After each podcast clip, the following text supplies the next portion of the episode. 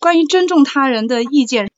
都是很多血泪的教训似的哈。因为我自己呢，曾经就是，尤其是刚刚当上那一个小小的 team leader 的时候啊。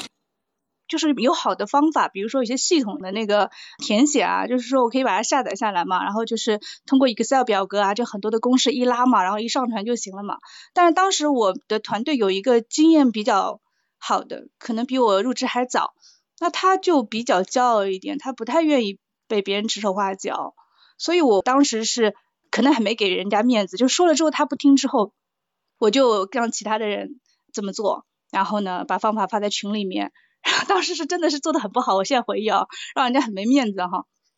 然后确实其他人是这么做了，但是他呢就很固执，然后他没有这么做，他依然用他的那个旧的方法去做，然后做完了之后呢，这也没什么，其实本来没什么大不了，无非是多花了点时间嘛。但是我觉得他确实是很勤奋，也挺有头脑的，就是很有主见的一个小伙伴。但从那以后，我跟他的关系就很不好。这件事情呢，是我做的不好，但是不只是那一件事情嘛，我也觉得点点滴滴当中是在年轻的时候很多没有考虑到别人的那感受和。被尊重的这种需求，所以这是一个很血泪的教训，真的很不值得为了这点小事情搞得就是好像多了一个敌人一样的那种感觉。虽然我没有这么看他，但我觉得他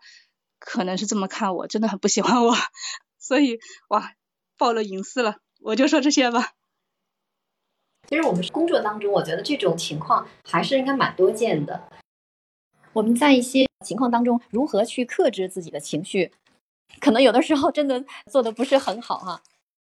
刚才我不知道这边的声音是不是传过去了哈，就是非常的不好，呃，也觉得很抱歉。那也是因为呢，忘了关麦了哈。然后有一个病人，那其实就是他在生病的时候，他就会情绪非常的暴躁，然后呃，可能说了一些这个 不太好听的话哈。那也其实这一点上也充分的就表明了，这个我们真的在各种情况之下要注意自己的这个脾气和行为，这种完全的爆发确实是不太可取。